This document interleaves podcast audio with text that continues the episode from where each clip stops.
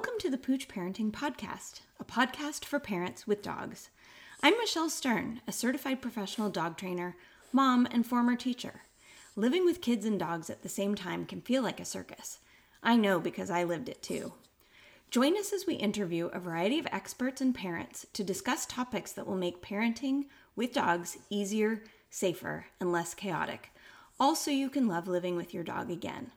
I'll always keep it real which might even mean that you hear the messiness of life in the background on occasion, but at least you know you're not alone. Today's episode of the Pooch Parenting Podcast is filled with a lot of really big feelings and heated emotions. And so I would like to set the stage for you before we dive in and let you know what inspired this podcast to happen in the first place.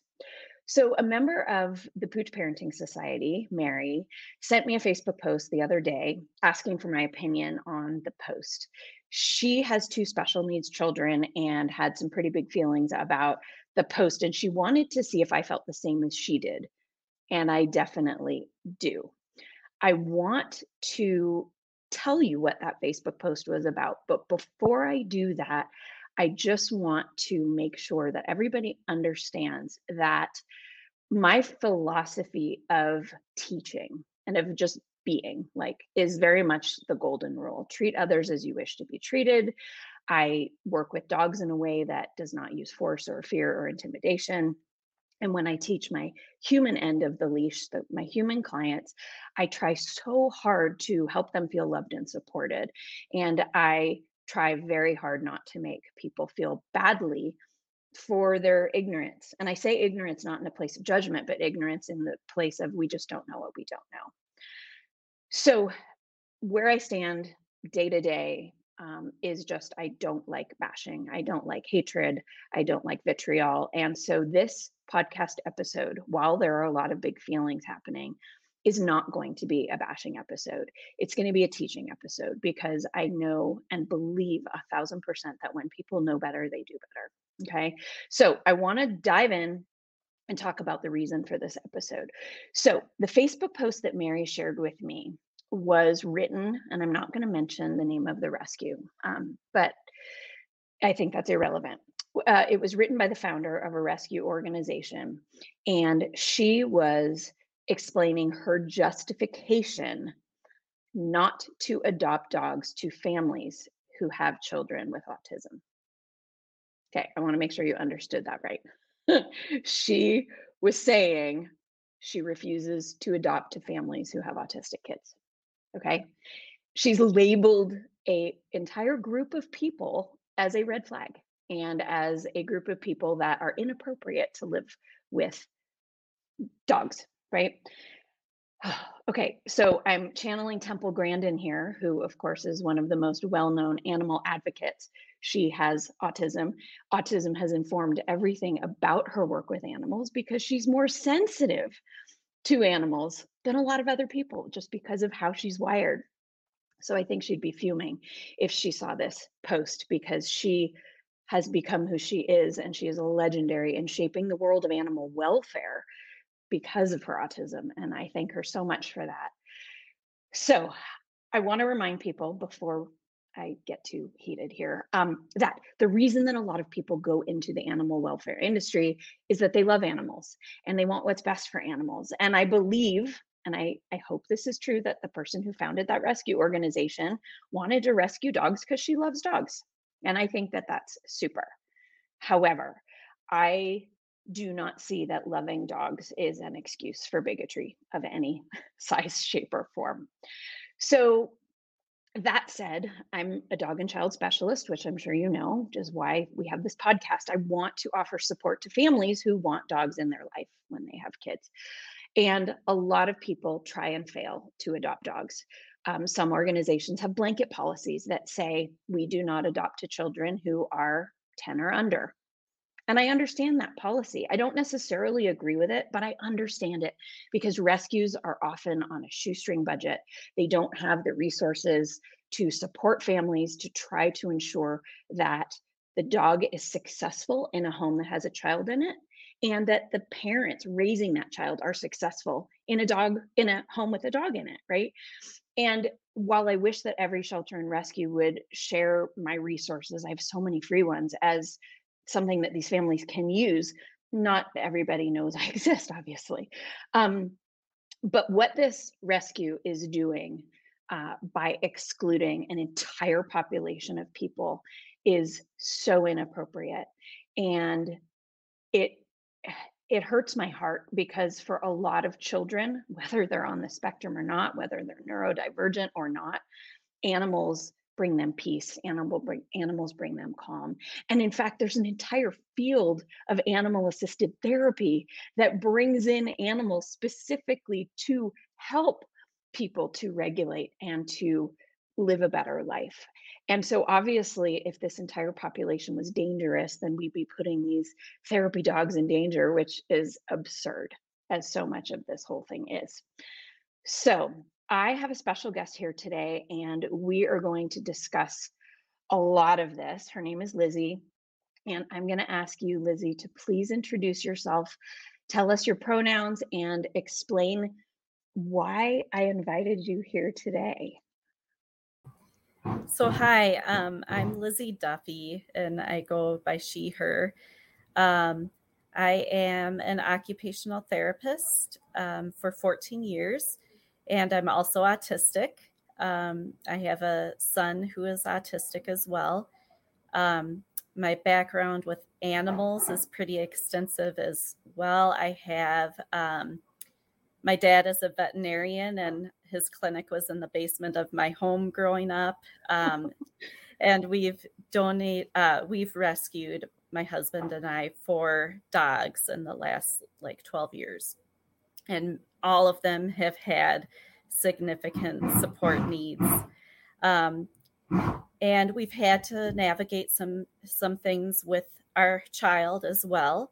Um, so I have experience personally and then also professionally from an occupational therapy standpoint, and then also as an autistic person um, to bring some perspective.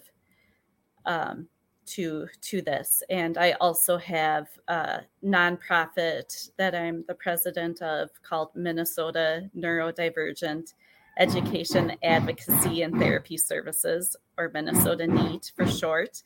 And a big part of what we do is try to educate about neurodivergent um, people um, using neurodivergent people as the educators. So I'm very glad to be a part of this, and I hope um, we can have a good conversation about how to best support the dogs and the families. I really appreciate this because I am not neurodivergent, although one of my children is, and I don't want to speak for everybody. And I'm really happy to have you here to help me so that we can provide information from different perspectives all of us though with the focus of trying to help others do better and to try to not only help parents and children be successful living with dogs but vice versa because i think at the end of the day dogs that have negative interactions with children don't tend to either have a very long lifespan because they get euthanized for inappropriate interactions or they get returned to shelters over and over and over again. Now, one thing I do want to point out um, the reason that the woman came up with her policy is that she had two incidents over a gigantic period of 22 years running her rescue where children who were on the autism spectrum harmed dogs that they had adopted from her. And they harmed those dogs in the middle of tantrums or rages or, or a violent outburst that they had. Um, this gave me a lot of, I don't know, really big feelings myself because my son had a lot of issues like that, although they were never, ever, ever geared towards the dog.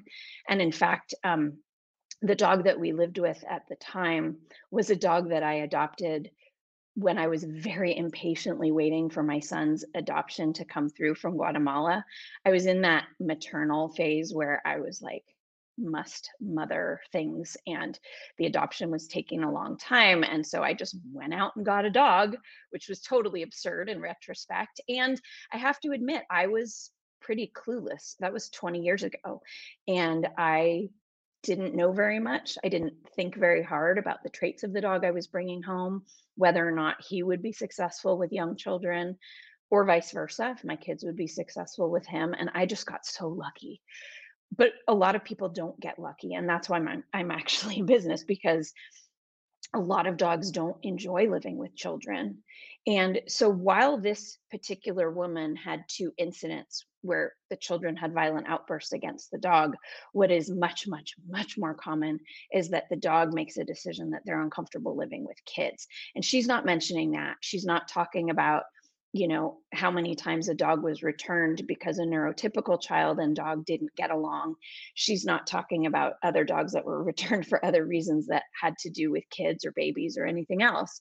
Um, so this feels like a targeted attack to me and it's really frustrating because i saw the beautiful relationship my son and dog had that even at his worst my dog chose to sleep with him at night. It was the most beautiful thing and they got something from each other and a policy like this prevents people from having even the chance at an opportunity to have a relationship like this, to have an animal in the home that can bring peace and comfort to a child and and vice versa even to the parents. I think we need to value our own experience as the the human running the household is like we get overwhelmed too and sometimes the best part of my day is the time I have with my dog, and it brings me peace and comfort. So, I want to dive in a little bit with you and talk about a study that you found for me, which I think is super important. This woman who wrote the Facebook article um, quoted a statistic which is just wrong. It's flat out wrong. She said that one of the volunteers she had um, who works with people who are neurodivergent in her professional job said that 99% of her autistic students have outbursts and can be aggressive and violent. So, Lizzie, can you talk to me a little bit about the research paper that you found um, and the statistics that they were showing instead? And if you forget the number, I do have it here. Yeah, um, it's it's a re- really if you Google research on this, you're gonna find this in as um, as a link um, pretty quickly but they she was summarizing the researchers were summarizing um, measures of aggression for autistic people um, children in particular.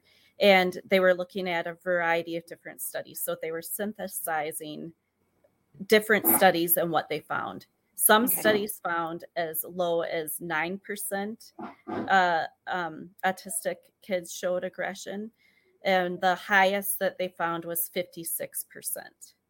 And okay. this was researchers who were looking specifically at aggression in autistic children. So they had looked at multiple across multiple studies. So okay. it's important to note, you know, that yes, this does occur, um, but it isn't even part of the diagnostic criteria for for autism. So we we need to be aware that it does occur, but neurotypical kids also get aggressive. Adults get aggressive. It's it's part of the picture of development and um, humanity, really. Yeah, I like that you said that, and I agree with you. I think that all children can have tantrums and all dogs can also have tantrums and i think that some of the factors that contribute to those um, I, big feelings as i say are you know are you hungry? Are you tired? Are you overstimulated? Right? Those are big triggers that are common.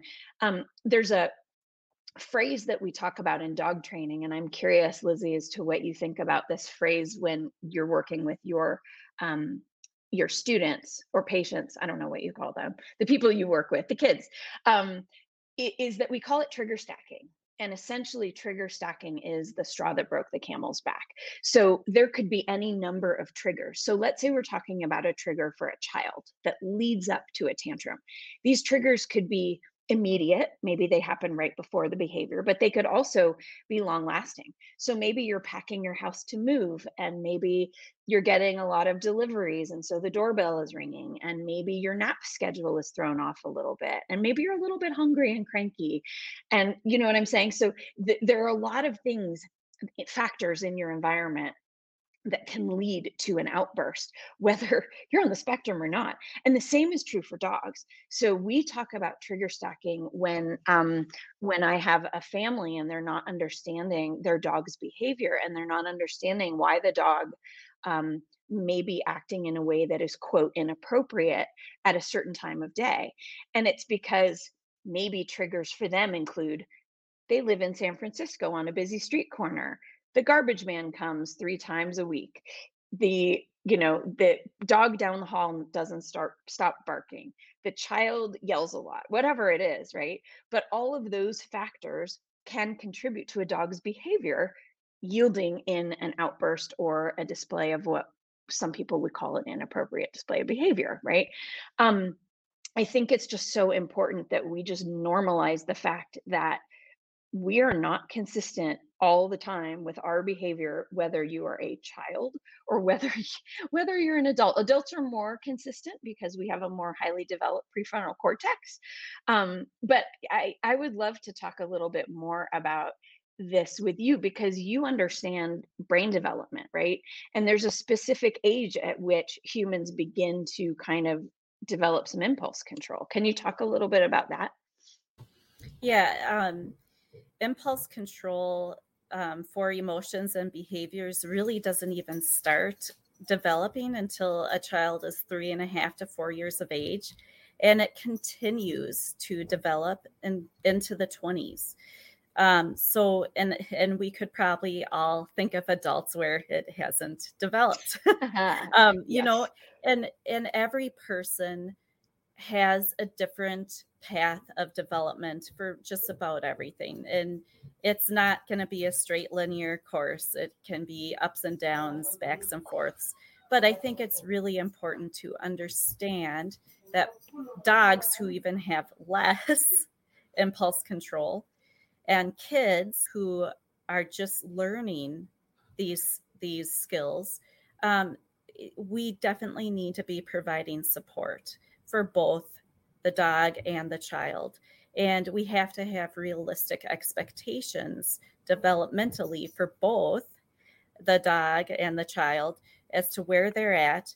What can we realistically expect for a child um, if they if, if we can see that they're having a bad day we might need to make some modifications to be sure that both the child and the dog are safe I love that you said that because I think one of the biggest pieces when we either adopt out a dog or somebody gets a dog from a breeder or anything else, um, or when someone who already has a dog is adopting a child or pregnant with a child, right? So whether you're adding a dog or whether you're adding a human to the family, um, that we have appropriate expectations, that we fantasize and wish that our kid and dog would be best friends. I mean, that's the dream. We all want that. Um, but in order to make a relationship feel positive from both perspectives, from the kids and from the dog's perspective, that we have to set everybody up for success.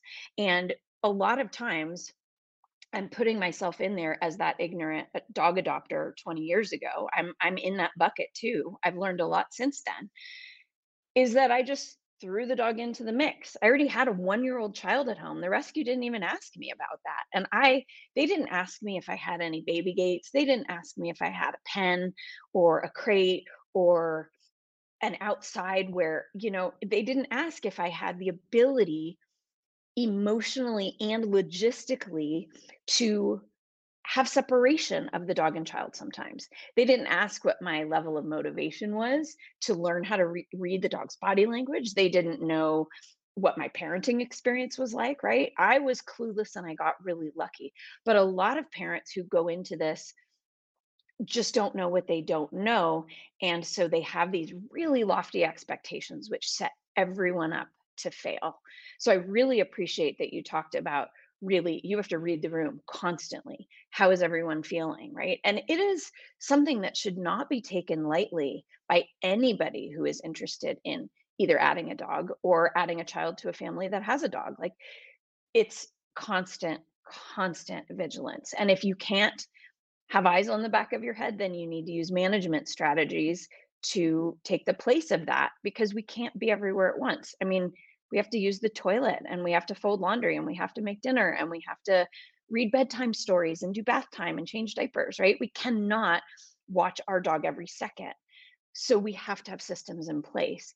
And it really helps to have somebody, you know, like me who's a mom, I know what it's like to live with these animals, who can just give people some simple resources and say, hey, if you want to be successful with your new dog, here are my five top tips, right? I would be so happy to share those so that people could be successful. But you talked to me um, before we did this podcast that that there were several areas that play a role in behavior, right? Expectations, which we just talked about, was one of them. You have some other ones as well, and I would love to dive into those a bit because I think they're super important. So let's start in and talk about personal issues like physiological, psychological needs, sensory processing, and all of that stuff. How does that come into play for any family? Yeah, so I I think we need to understand that um, well the the four areas that I really like to look at for behavior are person factors are what I call them, um, the environment, the activity, which doesn't have to be a formal activity, but maybe walking the dog is a good example. Um, and then also expectations. All of these factors play a role um, in the way that we behave. And when we look at personal factors, it can be something as simple as our neurology.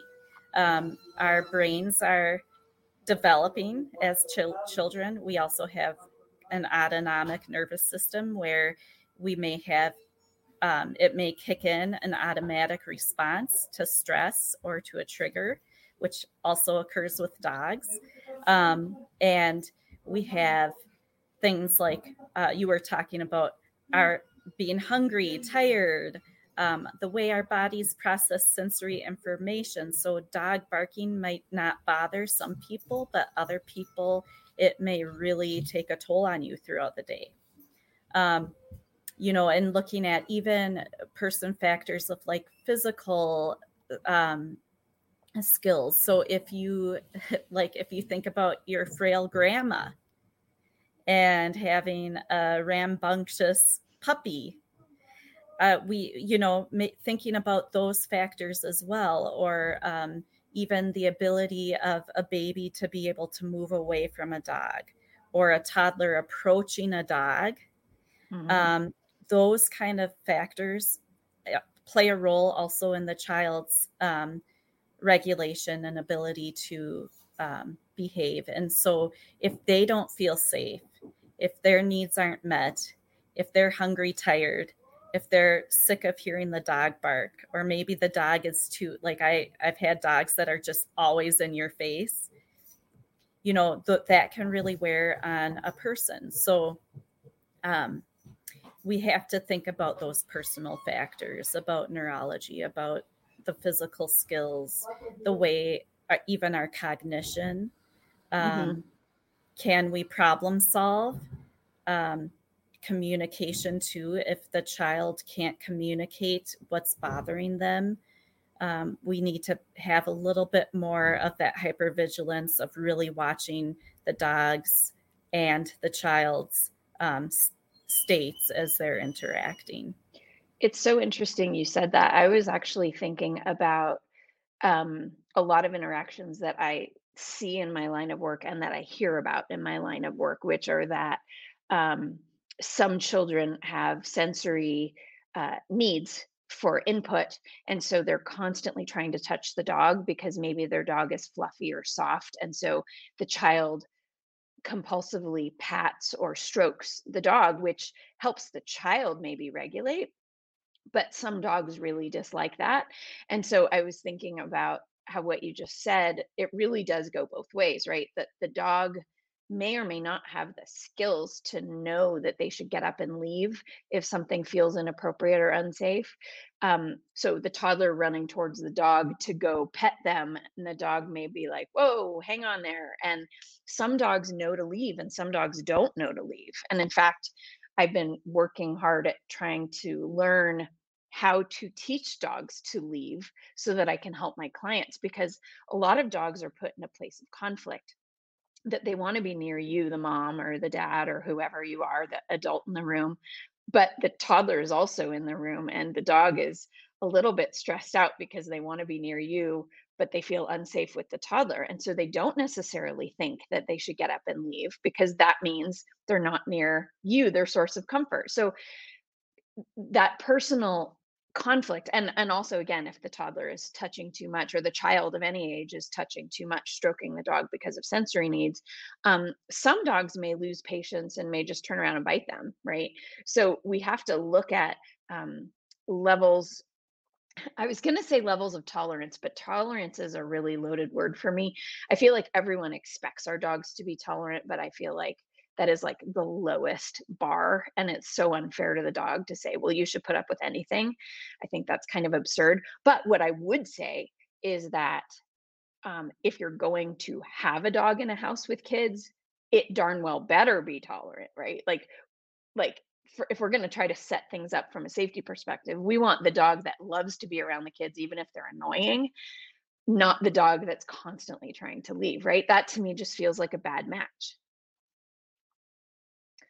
so yes, um, definitely. Yeah. I think it's it is trying to um, and i think that is really the responsibility of the rescue and if you can't put into practice or have some some way of trying to provide good matching then then you probably need to look again at whether or not you should be adopting dogs out period um, yeah yeah. because because we do need to have um, it's not fair to the dog to get returned if there's not a good match. It's not fair to that family. It breaks the kid's heart. I mean all of those things it's important to really think about all of these factors.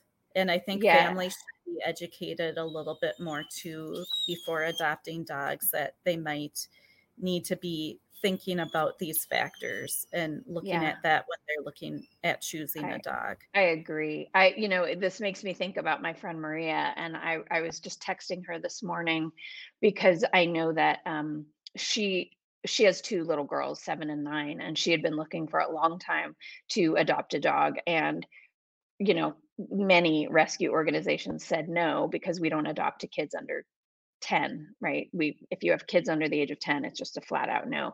And um she she it was interesting. What she said um to me was really i think important and telling. Um she said and I, am going to read what she said to me because I, I don't want to i she was more articulate than i am. She said i think the most frustrating thing was feeling that we were being cut off from a potentially great dog simply because of the kids ages with no room for flexibility related to our experience or the dog's personality.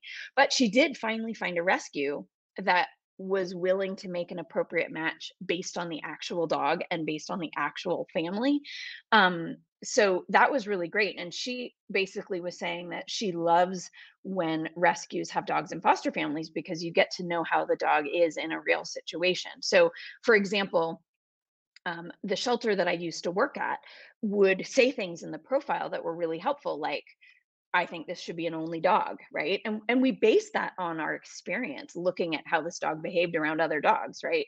So any shelter or rescue that um, really takes the time to get to know each of these dogs as they should can tell you, you know what, this dog wouldn't be good with kids because it chases, or this dog really has to be an only dog or this dog needs to make sure that it does not live in a city where it's going to have constant input of dogs and motorcycles because it has so much fear it needs to be somewhere quiet or whatever it is.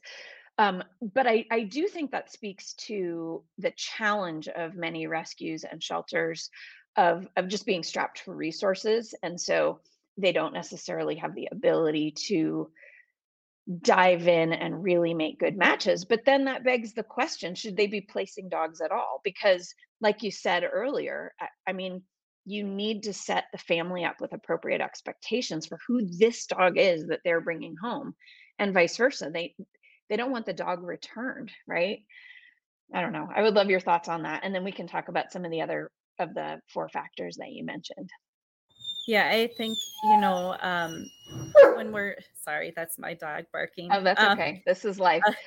um i think when we're looking at that like really, if you think of services in any other sector, you want to be sure that if you're providing services, you're providing them well.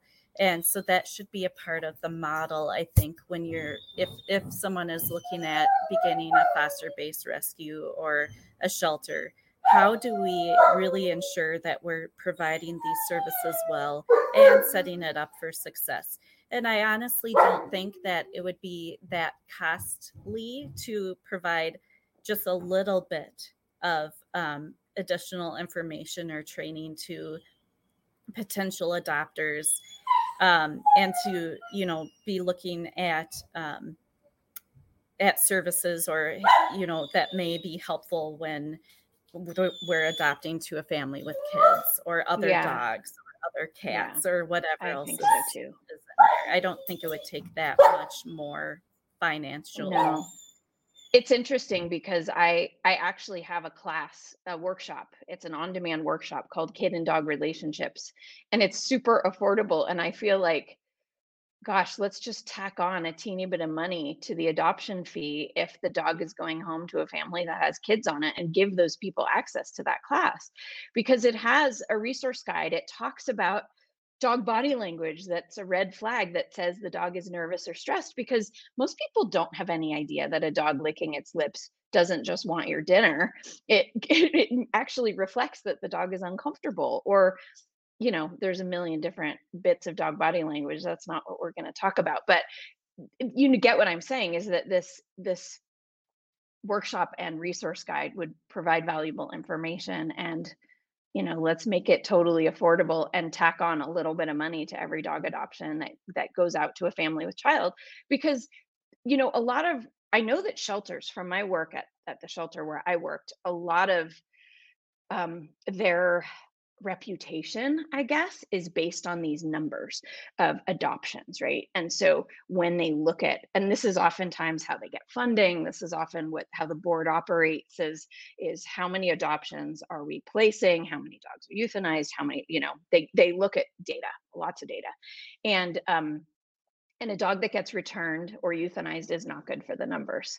And so putting in a little bit of effort up front, I think, like you just said, would do a lot to make them successful, make the dogs put in successful placements, make the shelter look good so they could get more funding. Because nobody wants dogs to be ping ponged back and forth between placements. I mean, that is so much stress. I foster puppies for another organization now. Um, they're an independent rescue you know and uh, and they do place dogs in families with children and i have to confess so i had a litter of puppies they were my hanukkah litter so I, they they came to me on the first night of hanukkah and so i named them all after hanukkah things um, unfortunately they all got their names changed once they got adopted which made me sad but i understand um, anyway they um, there were two of the puppies that made me a little bit nervous about going home to families with kids and I, of course, am oversensitive to this because this is what I do. And so I was a little bit worried.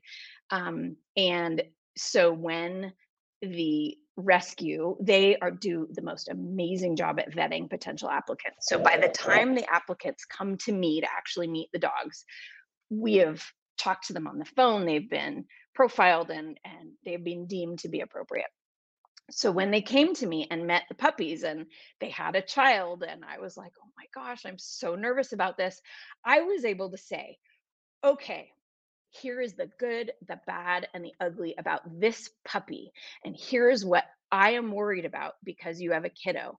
So let's talk about how we're going to make sure that the dog doesn't make a mistake and that your child doesn't make a mistake that's going to get this puppy returned, right?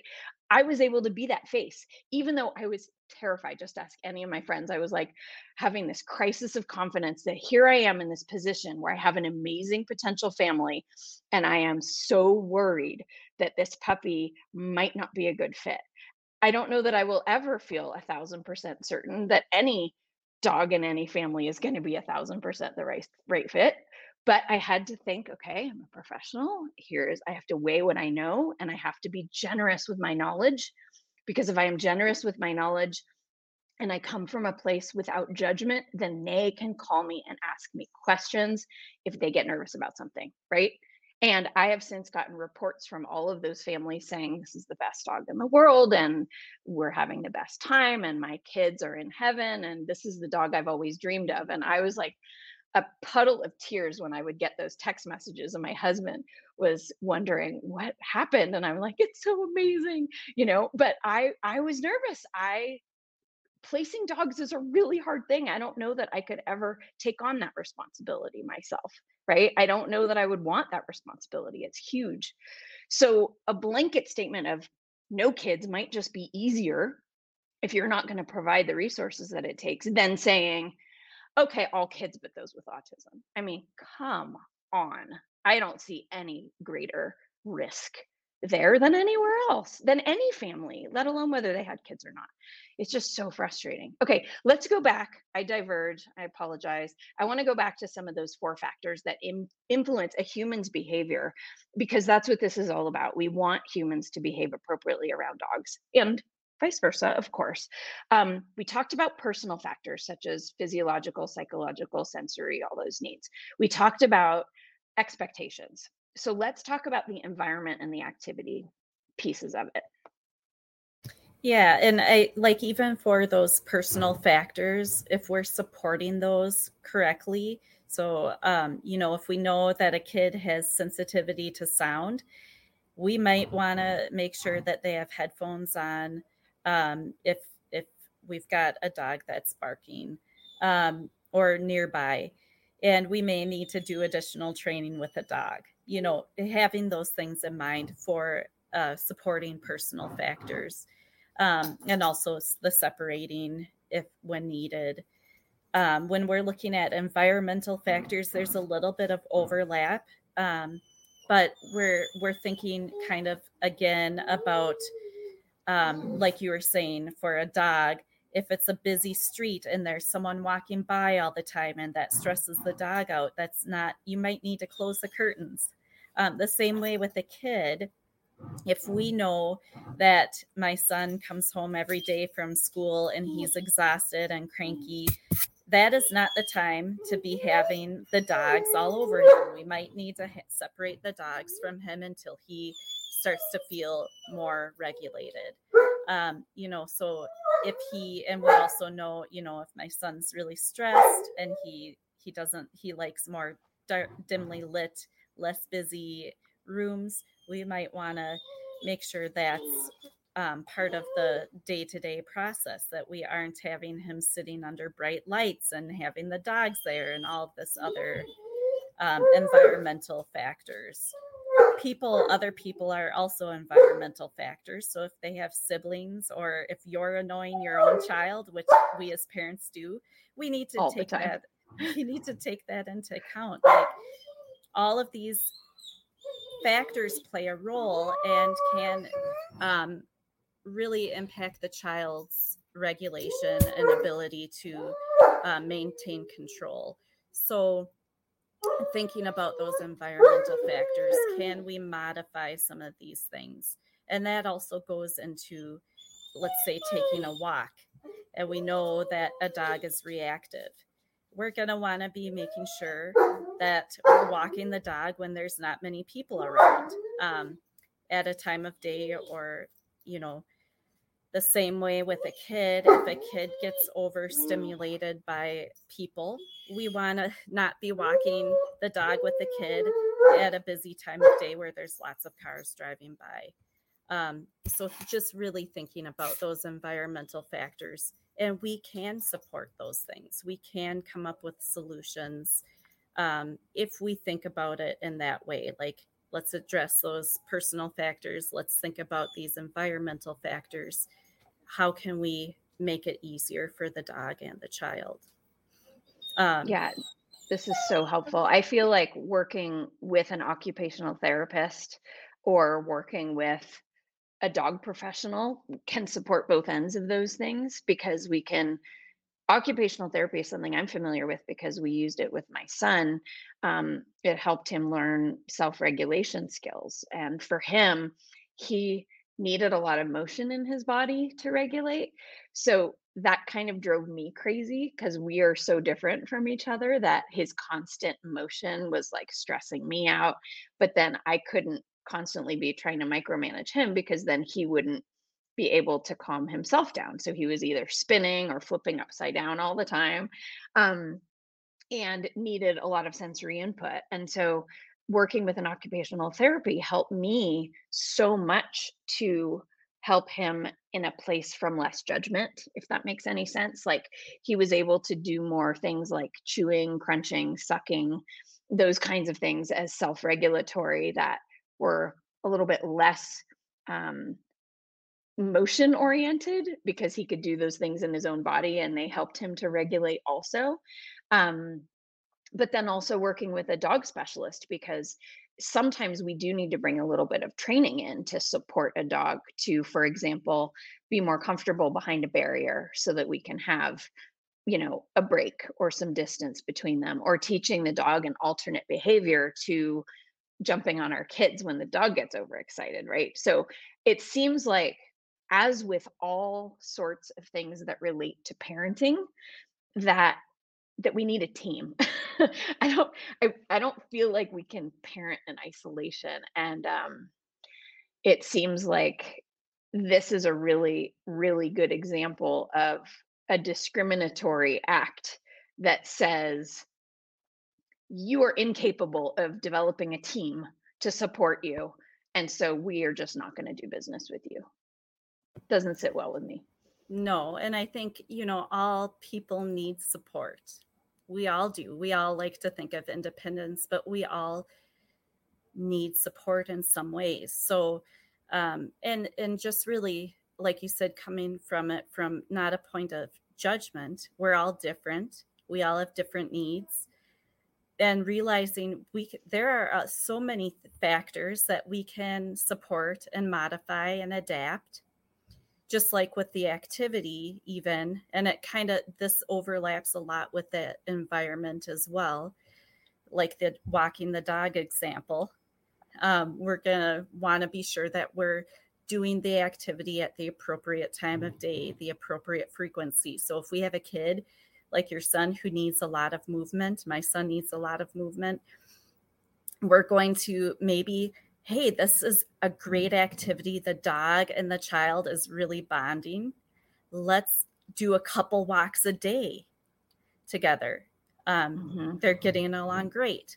Verse, or if we see, oh, this dog is reactive, the kid gets stressed, they don't like taking the walk, they're bored, it causes disruption, maybe our expectation for that activity, including the child in it, we might say, You get to stay home while I walk the dog. And hey, that's okay. You know, maybe your thought when you adopted a dog was to teach your child some um, skills of like taking care of something. And your thought was he was going to walk the dog every day you may need to change that expectation if it's not working. So, being flexible, um, thinking about those activities can we change the time? Um, can we change how we do the activity? Um, if the dog or child gets stressed at particular times of the day, like during bath time for a child, we might know we need to give the dog a Kong, put them in their crate, and we we keep the child away from the dog during that time. Um, you know so being thinking about those all of those factors and how we can support them i think can set both the dog and the family up for success this is so helpful lizzie you are just the perfect person for this i am so incredibly grateful for you do you have any last comments or feedback, what would you tell this woman who wrote this post excluding families with autistic children from her program? Any any last minute feedback for her? I'm sure she won't hear this because she's being inundated with some really vitriolic uh, feedback, but um, I don't know. I do think this could be a helpful one for her to hear. What would you have to say to her? Yeah, I think we need to have, you know, I think it's our our culture is so charged right now, and it is. We have every right to be upset when um, a group is excluded. I I deal with this all the time, but if we come to someone with anger um, that isn't tempered with a little bit of um, empathy and understanding where she was coming from, we're not going to solve the problem. Um, I'd like her to rethink things and maybe, like, I feel like she felt like she did her work by consulting a professional that agreed with her. But, um, you know, before you make decisions like these, I think she made it out of emotional response. She was upset that the dog got hurt. Take some time, think about it, get some feedback from different people, not just one person. Um, making sure that we, um, it, it may have been a good cue to her that, hey, maybe there's something that I could do different to let this not happen again. Since this happened twice, how, what can I change? um, so that the dogs and families are successful. She didn't really think about how those families felt. They were probably devastated. Um, they're already going through challenging things. Um, so, really, I think when we're professionals or if we provide a service or um, we need to be really thinking about can we get more input, more feedback from people and not just make judgments so quickly. Again, can we take and look at some of these personal factors, these environmental factors, the activity factors, expectations um, within ourselves? and within the whole situation i think companies could do that as well. Like what could we do differently um, so that we are more successful? Um, but hopefully you know if she does hear this podcast she will realize that there are places she can go to for support to find solutions. It doesn't have to be complicated um, and th- these families do deserve to have access, just like all other families, unless you said, like some shelters, they recognize we don't have the resources. We just don't adopt to kids under the age of 10. But it's not, um, it's unfortunate that these things happen, but they do. And it's, um, I think, if we can spread more awareness and have some positive um, solutions, maybe things will change. Oh, I love everything about that, Lizzie. Thank you so much. I'm really happy that you could talk with me today, share your personal experience, your feelings, your expertise about how to be proactive, how to support child behavior around dogs, how to support dog behavior around children, and ultimately make dog adoptions more successful for everybody. Thank you so very much. I am going to link to your organization, your nonprofit, in the show notes, which will be robust, more robust than usual. Um, again, thank you so much for being here.